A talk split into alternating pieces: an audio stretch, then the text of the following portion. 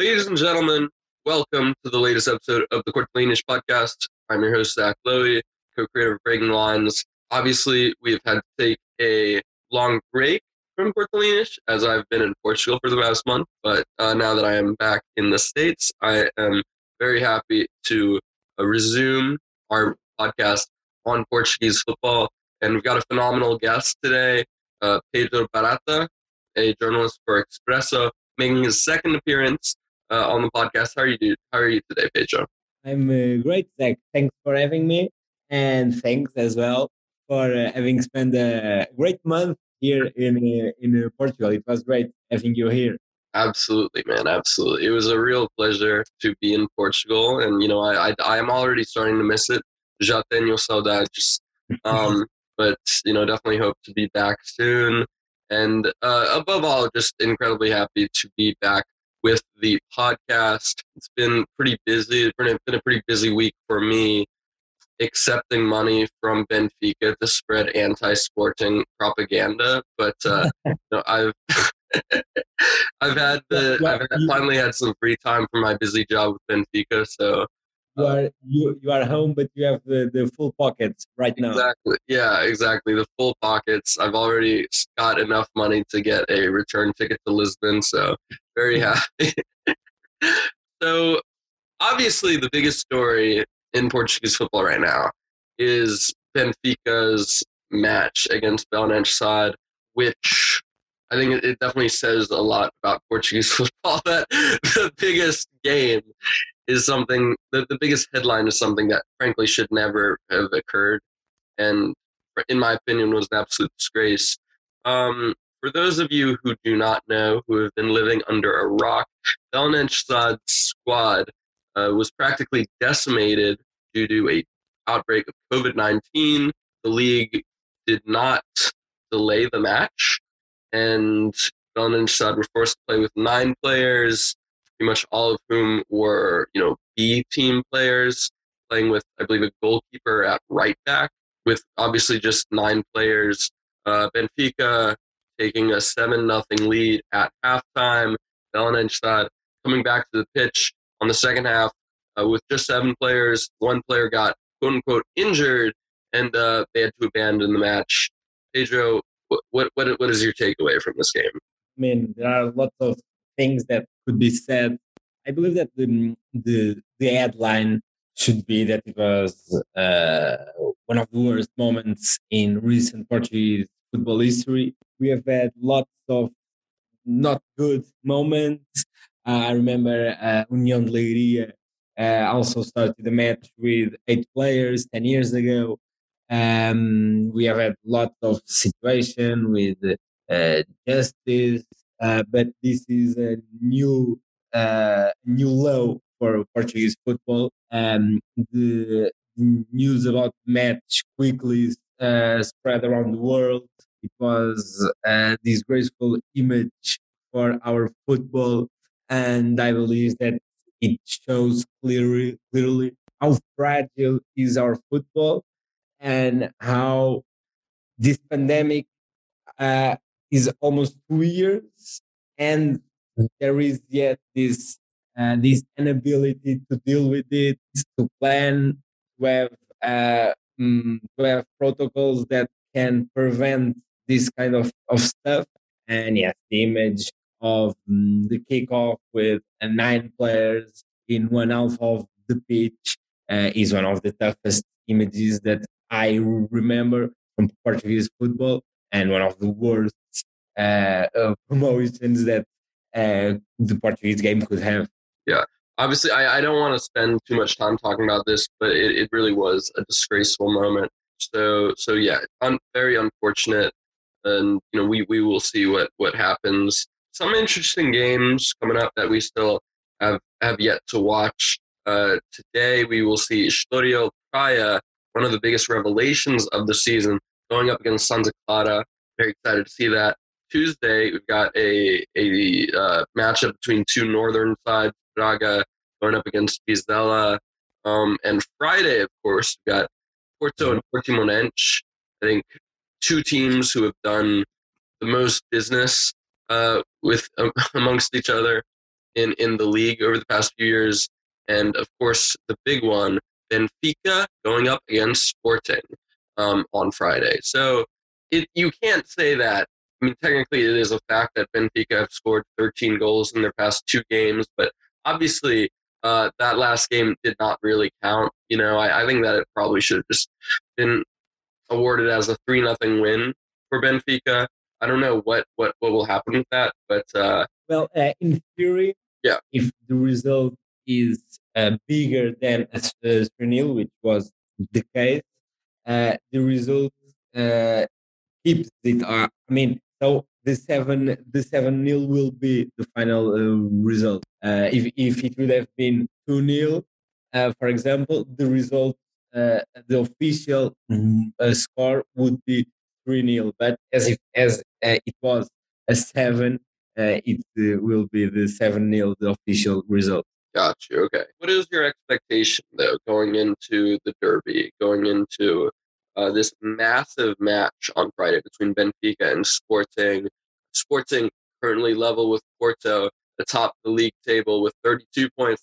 Benfica, on the other hand, uh, with 31. So, you know, absolutely massive game um, that that has huge implications for the title. Talk to me just just about the Benfica uh, aspect of this match. Uh, yeah, your expectation. Yeah, it's a huge, huge match. Uh, o derby eterno, like the eternal derby, the, I would say the most important uh, match in Portuguese football.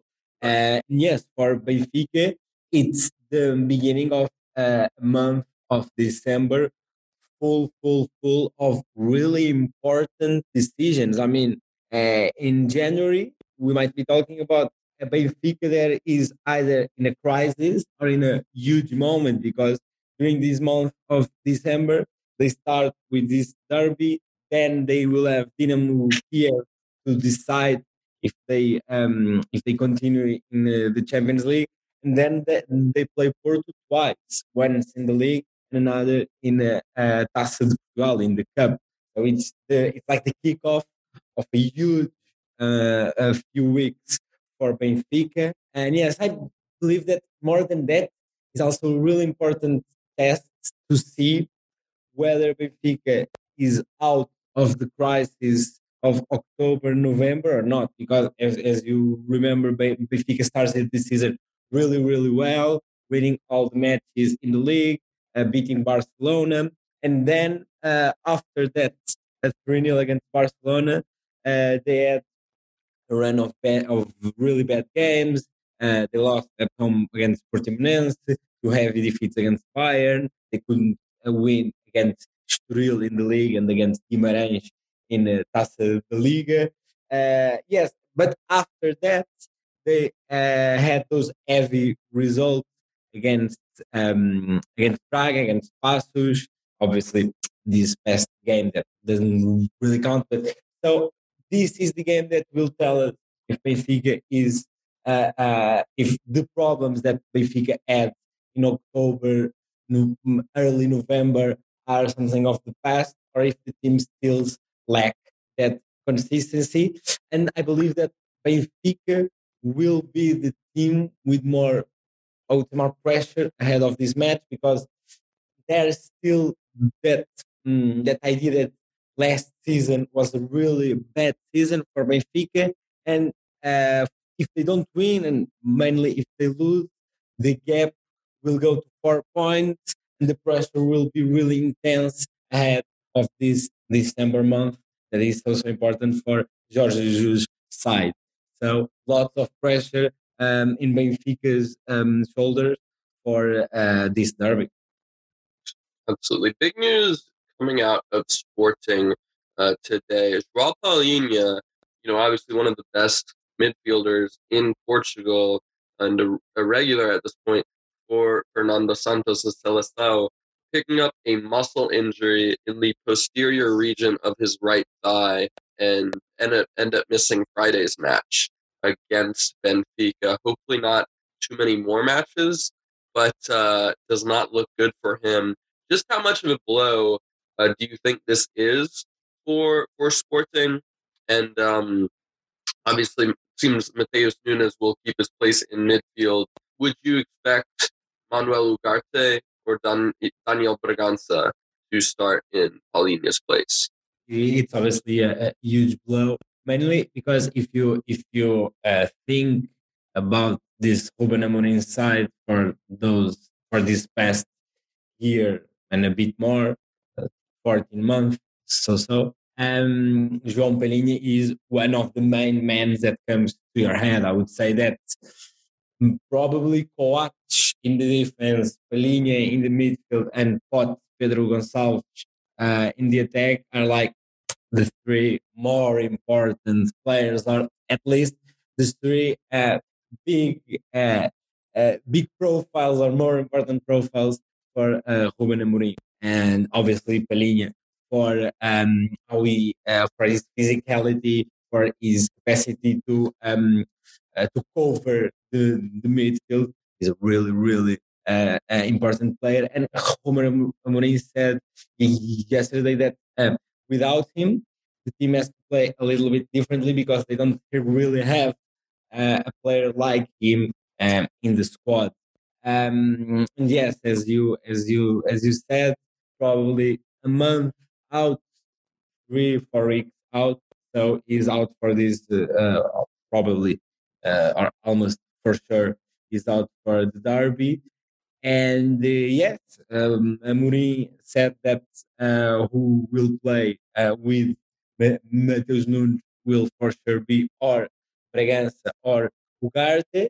If I had to bet right now, I would bet on Ugarte because um, for two or three reasons. The first one would be that in some moments that uh, this season that were not many, but in some moments this season that Ruben Amorim had to replace Palhinha, for example, against Dortmund, he put Ugarte ahead of Bragança, and in some matches we can mm, think that um, that he prefers Ugarte ahead of Bragança. That is one reason.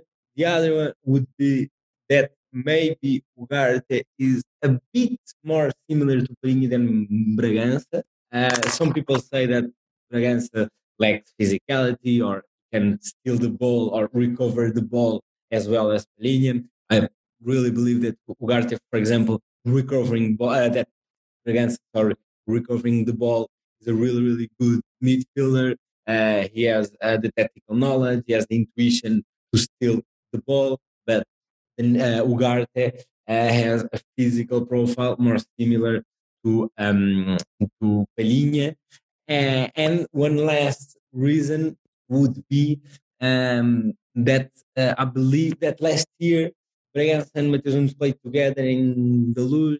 It wasn't really, really well. Obviously, that lots of months uh, have passed. Matheus Nunes is a completely different player, but Amorim may remember uh, that match and prefer uh, Ugarte. I believe that is a really, really uh, a close race, uh, a tight race between Bragança and Ugarte, but I would bet for the uh, player from Uruguay to to to play with uh, Matheus Nunes in this in this big match.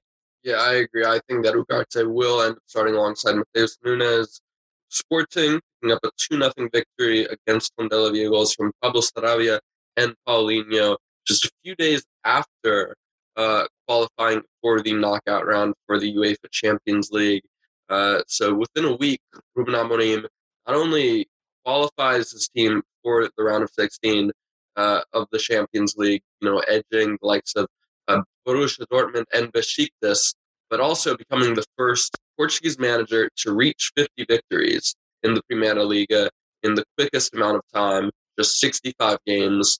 Uh, absolutely incredible, no doubt. Will be very interesting to see how he shapes up his team against Benfica. Um, so, and and obviously, you know, not not the best performance from Sporting, but enough to get the job done. A clean sheet and a comfortable victory to keep them on pace with Porto and Benfica. Uh, the final match, though, of of the weekend. Obviously, we still got two games coming up uh, between Estoril and Santa Clara and Braga Vizela. But uh, Porto going up against Vitória de Guimarães um, at the Estadio do Dragão. Um, Vitoria taking the lead in the 36th minute from a penalty uh, from Marcus Edwards. Porto uh, equalizing just seconds later via an absolutely phenomenal goal from Luis Diaz. Vitoria being reduced to 10 men from an expulsion from Abdel Mumin. And then uh, Porto eventually uh, taking a, the go ahead goal from Evanilson. So Porto still remain atop the league uh, with 32 points, um, level on points with Sporting, and just one point ahead of Benfica. What did you make of this performance from from Porto's standpoint? I would say that until the red card shown to Mumin, uh, it was a really, really uh, nice match to see. Uh, lots of uh, lots of, of chances from both sides, um, opportunities, attacking football. Vitoria showing that the team lacks consistency, uh, defensively concedes a lot, but obviously up front they have uh, some very very good players. Rochinha, Edwards, obviously the midfielder with Handel, uh, Andre Almeida, and Janvier uh, also was very good when they had the ball. So for uh, 50 minutes, it was a very very nice uh, match um, to see, and I believe that apart obviously from the red card shown to uh, Mumin. Really, really important moment was the equalizer from Luis Diaz just two or three minutes after um, that 1 nil by uh, Marcus Edwards. And it was another moment that uh, that shows uh, how the main man of this uh, league is being uh, Luis Diaz, the player from Colombia. Uh, he's he's absolutely unstoppable uh, the goal was amazing. He also um, started um, the the to end the, the Evanilson's goal once more. His his runs, his ability to to to to, to create was amazing. Uh, not only the goals that he that he's scoring, he's obviously the top scorer of the league right now, but also everything that he creates. Uh, he's deciding almost every match is for Porto. Uh, he's the man of the league uh, right now, and uh, if he performs like, like this uh, until May, we might we may believe that Porto um, is the favorite team uh, to win, and obviously that Luis Diaz will not stay uh, for another season in in, in Portuguese football because what he's doing is is just amazing. Absolutely. Once again, Vitoria's defensive issues, which we've spoken a lot about on the pod, coming in and hurting them. But Luis Diaz, is he the best player in Portugal right now for you? Well, he's being the best player in this league. And yes, I would say he's the best player in Portugal right now. If we, uh, if, if our criteria to decide is uh, recent performances uh, plus talent plus the capacity to have an impact uh, on every single match is regularity. Yes, I, I would say yes. Obviously, it's always difficult to uh, to say these things. Obviously, there are uh, Pedro Gonçalves is an amazing player. Pablo Sarabia um, is a starter from Spanish national team. Uh, Coates is playing really, really well. We have players like Rafa, um, in in Benfica. But yes, Luis Diaz, I believe that um, if we uh, if we mix uh, all the criteria that we could have, uh, he's the main man in uh, Portuguese football, and I believe that uh, Copa America played a really important role here because came with different uh, different self confidence, and yes, it's just it's unplayable right now. Teams can stop him. And yes, if you if you think in all the matches in the Premier League this year, I mean, you uh, you think about uh, the Clásico in Alvalade when he scored the equalizer. You think about yesterday that when Porto was having some troubles, uh, he scores. You think about Santa Clara some weeks ago that he scored two goals.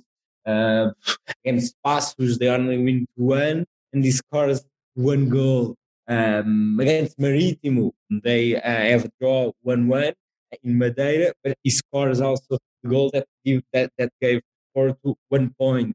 In the opening day of the season against Belençat, I think that the first goal of that victory was also um, was was also he uh, who uh, who scored, and in the Champions League as well. The, in the victory against AC Milan, he scores the winner. Uh, he scored the only goal of the uh, Porto in uh, the match in Giuseppe Meazza.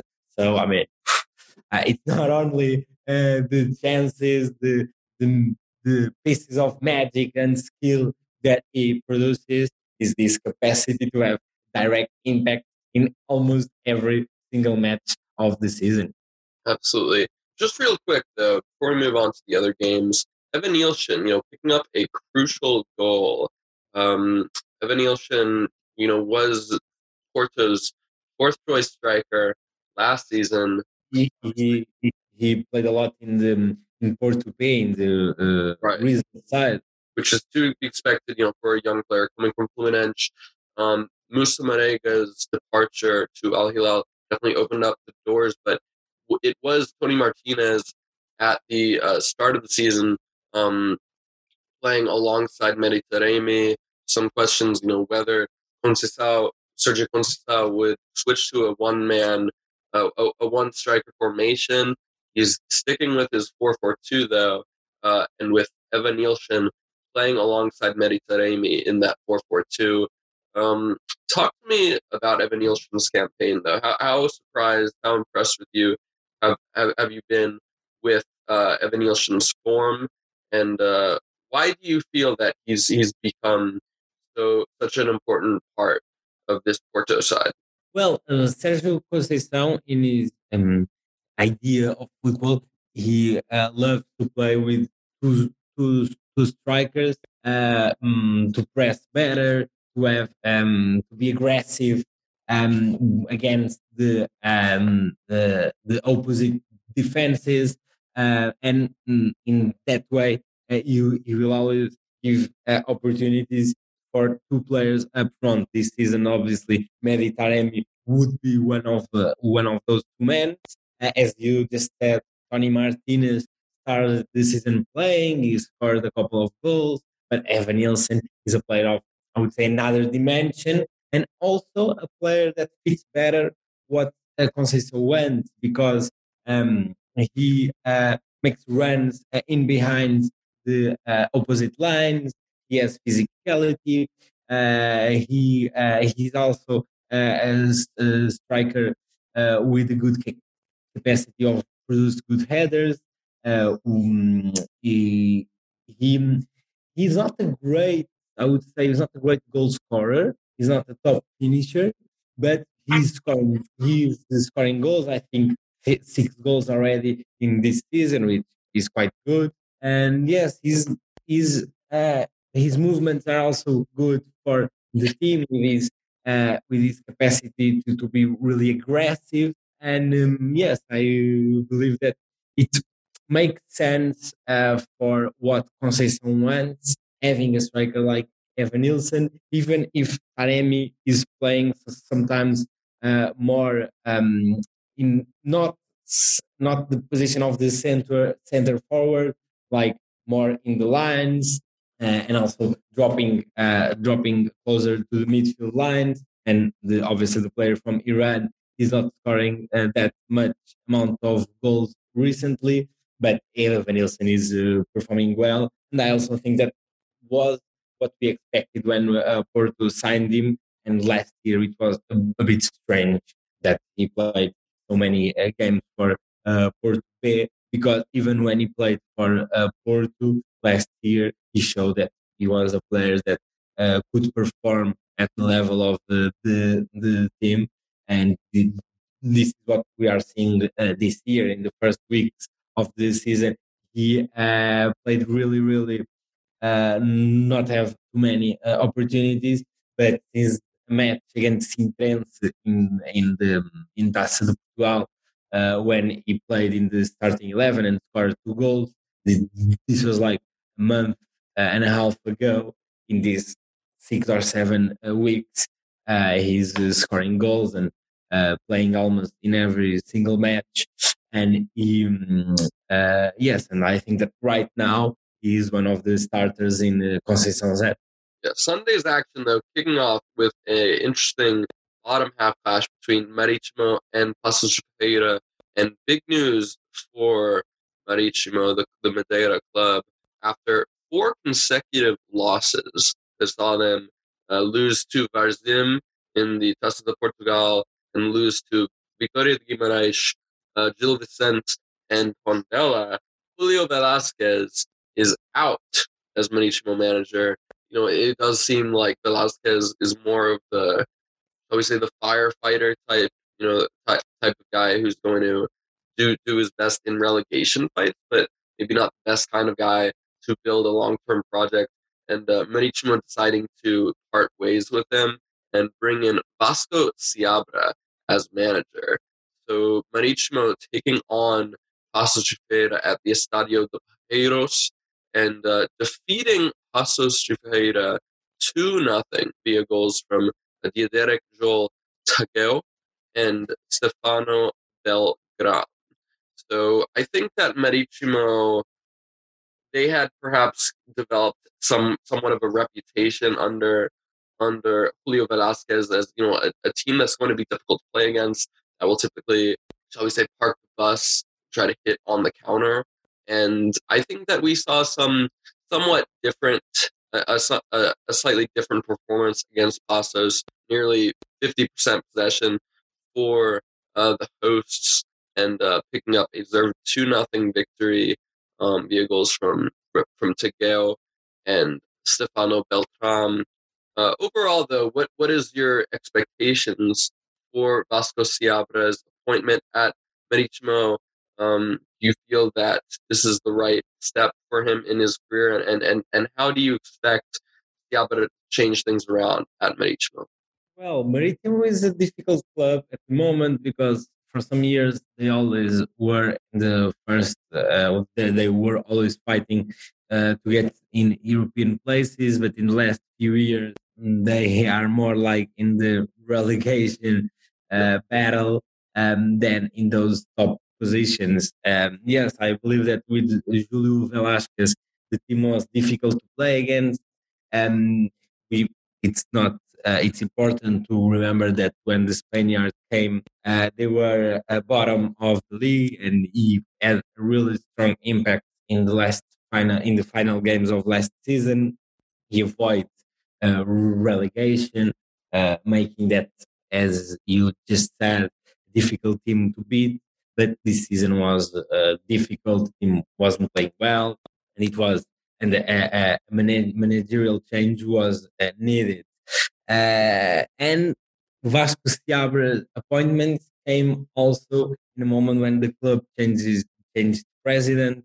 Um, uh, Carlos Pereira was longest serving president in Portuguese football, apart obviously from Pinto da Costa, but uh, he was he was president for I guess 21 or 22 years, but he lost the uh, elections to another uh, president, and so that also uh, brings uh, a new, mm, I would say, uh, something different and something unknown to the football club. Uh, right now, the first decision of the new president was taking Velasquez and the point Vasco Seabra. Uh, I believe that this squad of Marítimo is not amazing. The roster is not amazing, uh, but uh, I trust Vasco Seabra's work. I believe that he's a, a really good manager, a young manager. I like that he has a job in Primeira League. I think that Primeira League is is better uh, with him, uh, but it will not it will not be an easy job for sure. Um, but I believe that um, uh, both Vasco Seabra and uh, these maritime groups of group of players have the capacity to avoid relegation, which is a goal that is away from what Maritimo used uh, used as for 10 or 15 years from mid 90s until 2015 more or less but it's the it's the realistic uh, expectation that uh, is just avoiding um, relegation and it's not realistic to expect that this Marítimo team will compete with Braga and Vitória and even Portimonense for a place in uh, European football um, next season. Absolutely. Match day 12, though, kicking off with uh, facing off against Gil Vicente. Uh, opening the scoring just after halftime via penalty uh, from Ian Santos. Uh, Gil Vicente taking the lead via goals from Samuel Lino and Fran Navarro.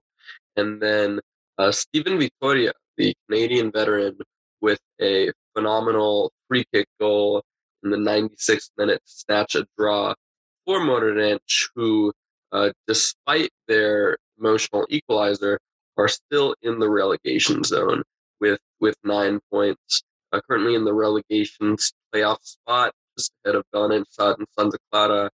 Um, obviously, you know we talked about this a lot, but but it's you can be, you know, top half in Portugal and in the relegation zone two days later. I mean, that's just how just how thick you know this league is. Uh, Moreirense currently with nine points, Gil Vicente in eight with only 14, so five points separating them. You know, not not much at all. But uh, I'm curious, what what has been your expectation? What what what have you made of Moreirense this season? You know, I feel like they have been a team that have uh, kind of become accustomed to finishing in the top half. You know, finishing seventh last season, eighth the season before that, sixth before that. Um, you know, what what what do you think has gone wrong so far for Moreirense to the point where they are, uh, you know, currently fighting relegation this season? Yes, I mean they lack consistency basically because they don't win in the league since September, since winning against Arouca. But um, when you see them against Sporting some weeks ago, uh, against Vitória, uh, they won the, the cup match. Uh, you you see that here you have a, a, a, good side, you have a, a good group uh, of of, um, of of of players. Uh, I I wouldn't be really able to say what is going wrong uh, but I mean, they have a really good manager in in João Henrique, and obviously, um, uh, everybody that follows Portuguese football knows that uh, Filipe Soares, Fábio Pacheco, uh, Abdu Conte, uh, Couto, obviously, are uh, a group of players better than uh, uh, the um, than, than the um, the league positions that that they have at the moment, which is that playoff spot um, in the in the table. Uh, I I wouldn't be able to say really what is going wrong, but I think that they they are lacking consistency and maybe a bit of luck because if if you see uh, they are losing for close uh, margins or matches that they could win um, and they draw or they could draw and and, uh, and lose. Uh, André Luiz is scoring some important goals for for them that also avoid that the situation would be uh, worse. But I believe that in, in the long term, the the the team will uh, improve because with this group of players and also the uh, the knowledge and the experience that some of these players, like for example Steven Vitoria or Pacheco, have of the first league. Uh, I wouldn't imagine that in April or May um, Moreirense um, will be fighting to avoid relegation, even uh, that, as you said, in this league, if you lose or win three matches in a, in a row, you go from relegation battle to uh, Europa League contender. So it's really uh, hard to uh, predict anything. Yeah, absolutely. And and the following match after Moreirense against Gil Vicente saw Famalicão uh, take on Portimonense. Um, Famalicão entering the match after a decent run of form, really their first uh, promising run of form um, this season, beating Alverca in the Taça de Portugal, uh, destroying Boavista 5 2. Um, but facing off against Portimonense, who have been one of the biggest revelations of the season, uh, at home, playing playing playing Portimonense in in the uh, municipal stadium, and uh, conceding a a goal early on to Portimonense via really one of one of the most I would say one of the most hilarious own goals I've seen uh, from Alexander Penetra, young promising defender who uh, I believe came from Benfica's academy Yes, and yes. recently called up to the Portuguese U21 side. I've been impressed with him, but uh, committing a real boneheaded play in, in just kind of heading it past Luis Jr. and into his own goal. um, definitely check it out. It is it is funny. Um, it, it is a bit of a funny own goal, and uh, Portimonense grabbing second goal before halftime from Carlinhos and uh, securing a three 0 victory via Aylton Boa Morte. So Portimonense currently fifth in the league. Obviously, still got Estoril and Braga to play, and Braga can surpass them with a win. Um, but I think it's I think it's safe to say that those two teams, Estoril and Portimonense, have been the two biggest revelations of this campaign so far. Um, Portimonense know that they lost their attacking talisman, uh, Beto, and on deadline day to Udinese, and yet uh, really just keep on churning out some very impressive results, uh, especially away from home. I'm not sure how many clubs can can say they have had a better record away from home than Portimonense.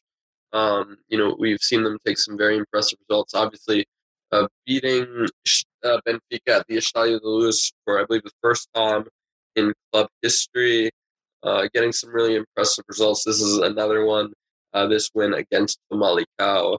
Um, I'm curious, what do you think have been the biggest reasons behind uh, behind Paulo Sergio's success at the Algarve club? Well, I believe that um, the the main reason is a quite uh, simple one. I, I would say is the quality of uh, the players. I mean, if you look at uh, Portimonense, you see obviously uh, Carlinhos, Fabrício, Nakajima, uh, Everton. So lots of players that are at a level that is in in in theory above of the club level, and this is the consequence of the investment that the owners of the club do, uh, of the deals that they they they can do, the way that they can bring players, lots of them, as you say at the beginning, with some connections with with Porto, and uh, in the past few few seasons, to be honest, I think that lots of people expected this to happen. I mean, I remember uh, some years ago when Portimonense had that team that already had Fabrício and Nakajima, but also with players like uh, Tabata, like Manafá. And in that moment, like 2018, 2019, that moment we already expected Portimonense to give uh, this um, this step forward, but the team always lacked like the consistency to perform uh, at this level. The, that consistency seems to have been found uh, this season. Uh, they don't concede goals in the last uh, three matches. Uh, they are really, really strong, as you said, away from home. They won in the Luz now um, this victory against uh, Famalicão. And I believe it's just the quality of the players. They are really, really good football players. And that's what is mm, making them uh, win uh, matches. And um, I don't know if they will finish in uh, European places because uh, it's not easy. Because for sure the the um, the first four places will be for Sporting Braga and Benfica. So mm, there are not lots of tickets for European football next season. And obviously, Vitória uh, is a main main contender in, in that in that fight. Uh, but yes, I believe they are performing well, and this is really really important also for the career of Paulo Sergio. Paulo Sergio, 12 or 13 years ago, uh, earned some reputation with a good work in Paços de Ferreira. He also had a good job in Vitoria. Uh, that um, gave him the Sporting job in 2010, but in Sporting he, he was really really poor, and then he was also poor in clubs like Académica, and that um, made him lose some of uh, uh, of his, uh, I would say, some of the hype that he gained in the beginning of his career. But now with um, these performances of Portimonense, is regaining uh, some of his, um, I would say, uh, some of his hype and, uh, and some of his, um, he's being again better rated, to say so in uh, uh, Portuguese football, and who knows that if if uh, this Portimonense side keeps with the good results, that he will be given again uh, a job in a in a in a bigger uh, club in Portuguese football. Yeah, very very impressive uh, work from Paulo Sergio. So obviously we still got two matches coming up between Estoril and Santa Clara Braga Vizela we have not talked about uh, Arouca's match against Boavista, though. Arouca, you know, newly promoted side who have been, uh, you know, widely tipped for relegation, uh, facing off against Boavista, getting an early goal from Oday Dabbagh. Uh, Boavista equalizing um, from Petar Musa, and yet Arouca taking a 2 1 victory via an extra time goal um, from Antony Alves Santos, uh, scoring a massive goal, coming on um, as a substitute uh, and then scoring a, a, crucial goal for them. Uh, so, you know, Boavista, who had a fairly good start to the season uh, under under João Pedro Sousa, um, currently reeling in form. They obviously just lost 5 2 to Famalicão. Before that, they had lost 4 1 to Porto. Um, and now losing 2 1 to Arouca, who are currently ninth um, with 13 points from 12 games. Obviously, you know, in, in Portugal, you can be ninth one day and uh, 15th the next. You know, that's just how how it is. But um, how impressed have you been with Arouca? Do you, do you feel that they are going to be uh, able to stay up? Um, and have, have there been any surprising aspects, uh, either good or bad, uh, for their form under Armando Evangelista? Regarding Arouca?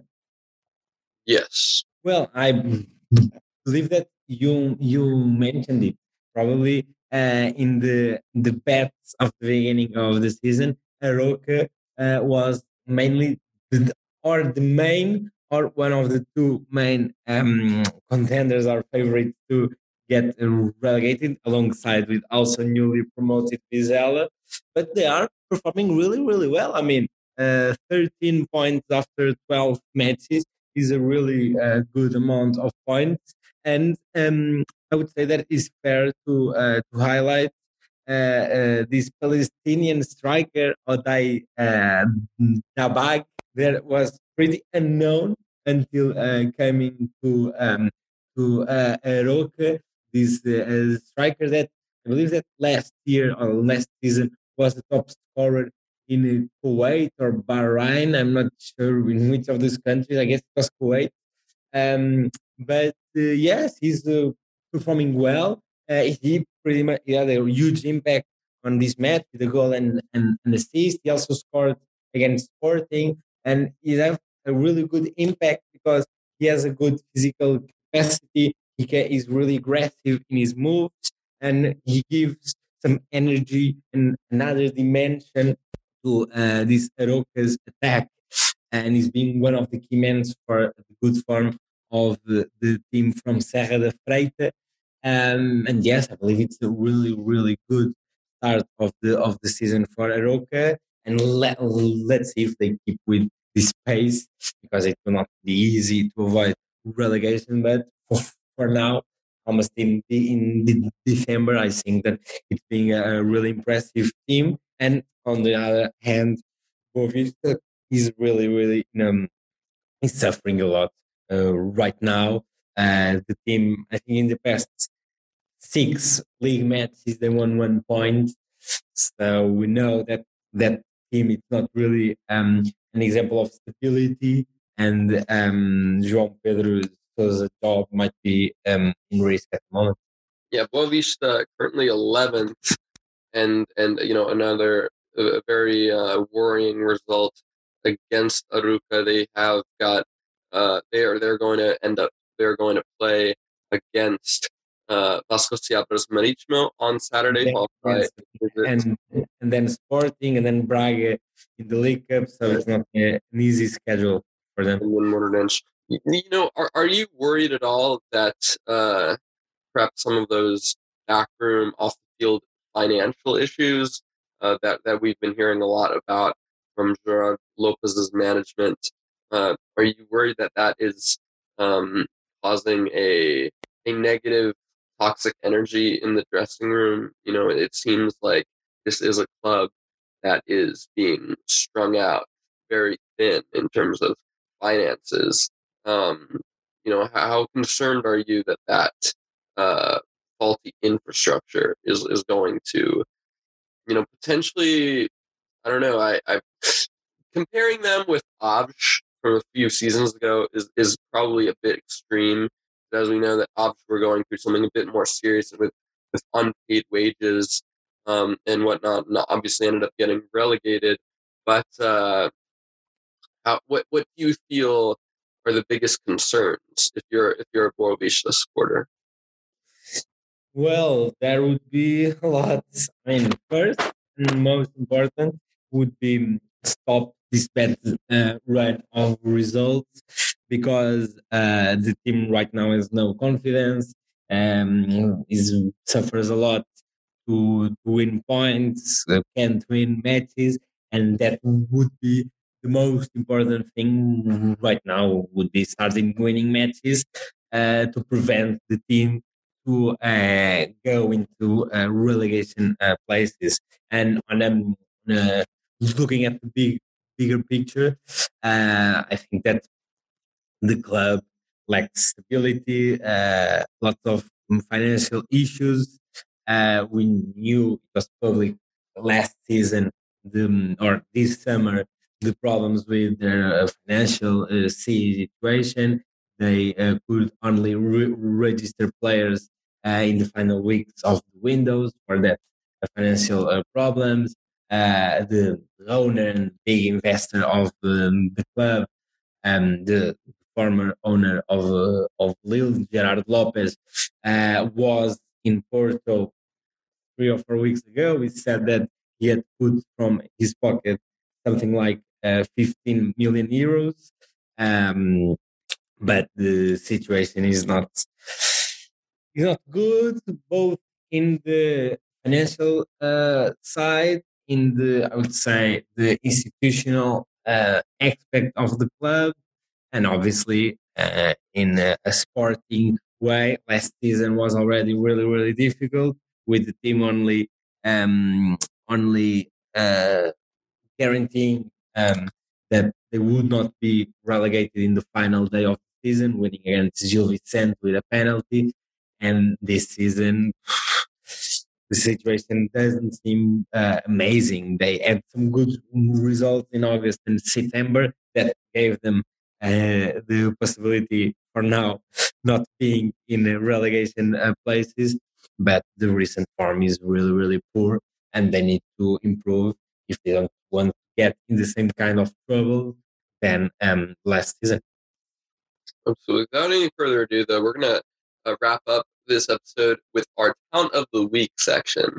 Um, so I was, I've, I've, I, looking at my town of the week, I was 50 50 between uh, two players, one player who is playing abroad, another player who is playing in Portugal. Um, and so one player who I would just want to give a brief honorable mention to is Bruma, uh, born in Guinea-Bissau, but uh, has played for the Portuguese national team before. Obviously, uh, started up in Sporting's academy, then had some time in in Galatasaray, Gaziantepspor, Real Sociedad, Leipzig, uh, spent last season on loan at Olympiacos, but now uh, doing fairly well at PSV Eindhoven.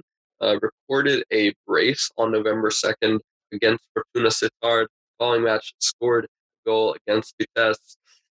Following match, scored against Sturm Graz in a 2 0 victory. Um, and picking up an assist in a 1 1 draw against Heerenveen. Um, so I, I, definitely think that uh, I'm very glad to see Bruma uh, picking up some some consistency in the Netherlands. Uh, do you think there's any chance we might see a recall to the national team for Bruma?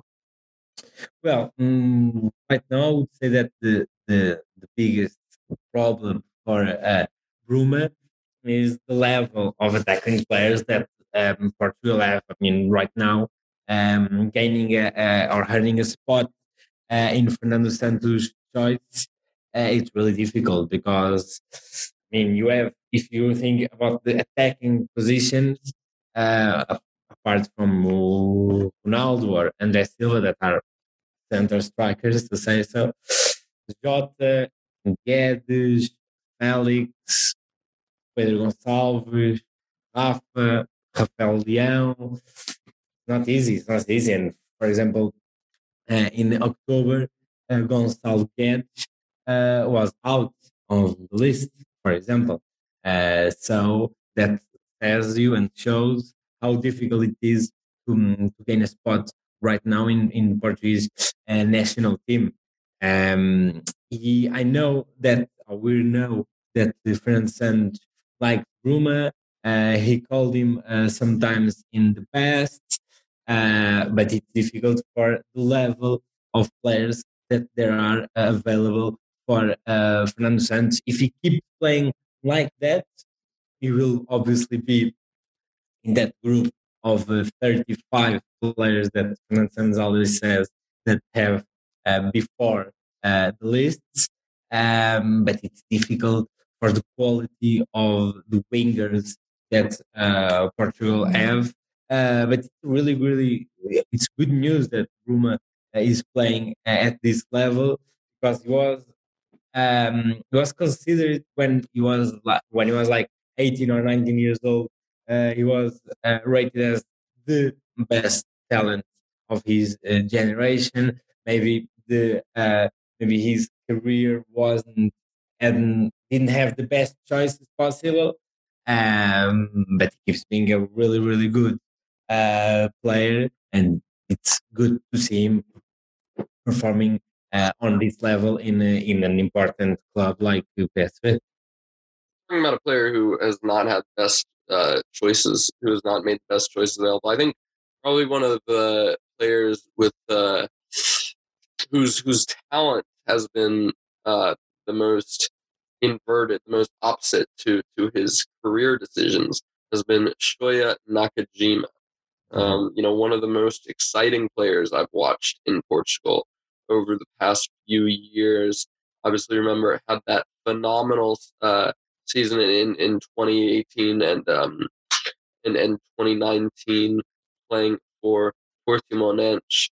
Uh, you know, heading to Al Duhail um, after that, and and and um, you know going to you know ditching ditching Europe and going to Qatar.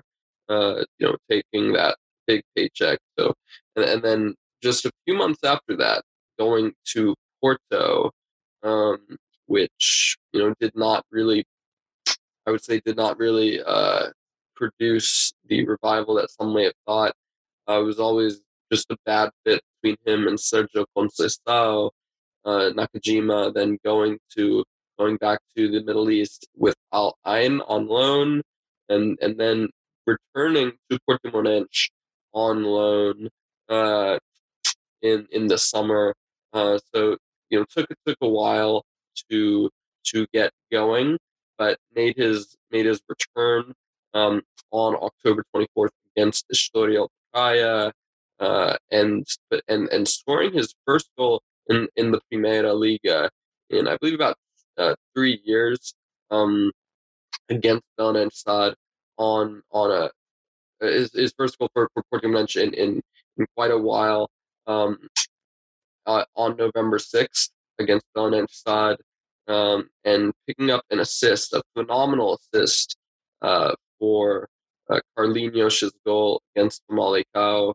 Um, so, you know, a player who has not made the best decisions in his career, I would argue, um, but who is showing just how magical he can be. Um, for this uh, Paulo Sergio side, we've talked about you know, a lot of interesting players in that Portimonense team, Fally Candé, um, Alton Fahd Moufi, um, Pedro Sá, but so great to see Nakajima playing regular football again. Yeah, he's an, as you said, he's an amazing talent. Uh, he was amazing in, in his first spell at Portimonense. He was like a cult player. It was really, really fun to see him when he arrived. He arrived pretty as an un, unknown player, uh, despite already um, uh, he played in the Olympics in Rio, so he was not an unknown player, but he um, barely anyone knew him in Portugal. And yes, he had an, an instant impact in his first month at Portimonense. Was always talked for uh, better clubs, uh, but eventually went to Qatar. Then in Porto, it was obviously that he wouldn't play under Conceição because he's not the kind of player that Conceição likes. But uh, it's really, really good to see him playing again and with a smile uh, on uh, on his face. He's not an easy character. Um, there are some stories about him. He needs a certain context to produce his football, but it's amazing to see a player with such delicate technique, uh, so smooth, um, uh, a player capable of producing uh, things.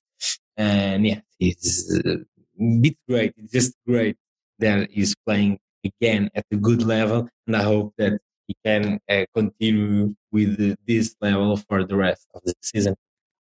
Absolutely. Uh, do you have a talent of the week that you want to mention? Sorry, sorry, I couldn't uh, understand. Do you, do you, have a talent of the week you want to mention, or do you want to just wrap up with uh, Bruma and Nakajima? Hmm. I, I, really liked uh, your uh, your choices. Uh, I was obviously it would be really mainstream uh, to say uh, Luis Diaz, but I, I, I could I could say um, uh, Oday Dabbagh, the uh, Arouca striker that we mentioned uh, before. He's just 22 years old. It's not usual to see a player from Palestine um, playing at uh, a good level.